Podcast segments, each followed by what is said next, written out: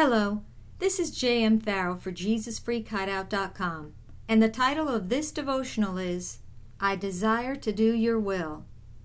Psalm 40, verse 8 says, I desire to do your will, O my God.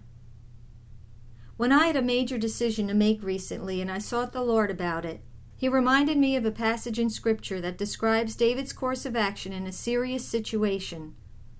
David and his army had been away when a band of Amalekites raided their homes and set them on fire. All of the women and children were taken captive and carried off. See 1 Samuel 30, verses 1 and 2. At this horrifying discovery, David and his men wept aloud until they had no strength left to weep. Verse 4. But David's troubles didn't stop there. The Bible goes on to say, David was greatly distressed because the men were talking of stoning him. Each one was bitter in spirit because of his sons and daughters. Verse 6. How David responds to this series of disturbing events is what the Lord wanted me to focus on.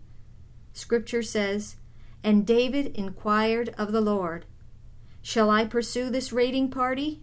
Will I overtake them? God's response to his faithful servant is, Pursue them. You will certainly overtake them and succeed in the rescue. Verse 8. The result? David recovered everything the Amalekites had taken. Nothing was missing. Verses 18 and 19. The first thing I took note of in this passage was that David's situation was serious, and it demanded immediate attention, especially since people's lives were at stake. Yet David still paused long enough to seek the Lord's wisdom and guidance. The second thing that impressed me was that David must have had strong desires of his own in the matter. His own loved ones were in peril, and there's no doubt that he desperately wanted to jump on his horse and go after them without delay. Yet he didn't allow his emotions to sweep him away and cause him to do something rash. He put his own feelings on hold while he inquired of the Lord. The fact that David was fully equipped to act on his own, but didn't, may have struck me the most. Here was a man who many scholars consider the most fearsome and accomplished warrior of all time, hesitating to rise to action when his own loved ones were at risk. God himself called David a man of war who had shed much blood. 1 Chronicles 28 3.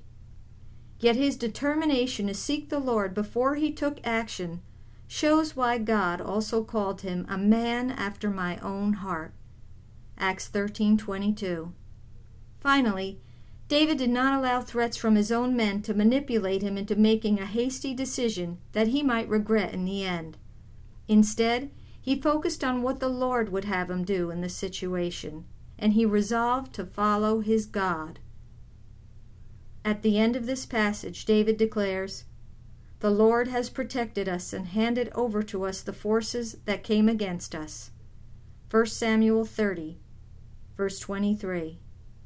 Because David consulted the Lord and followed his lead, God protected him and his loved ones and enabled him to defeat his enemies. When you and I follow David's example, we will have all the help of heaven on our side, and we will gain the victory in Christ. Lord, Teach me how to live a surrendered life before you. Give me a heart like David's when he declared, I desire to do your will, O my God. Thank you that as I determine to seek you and your guidance and direction, I will experience life at its very best.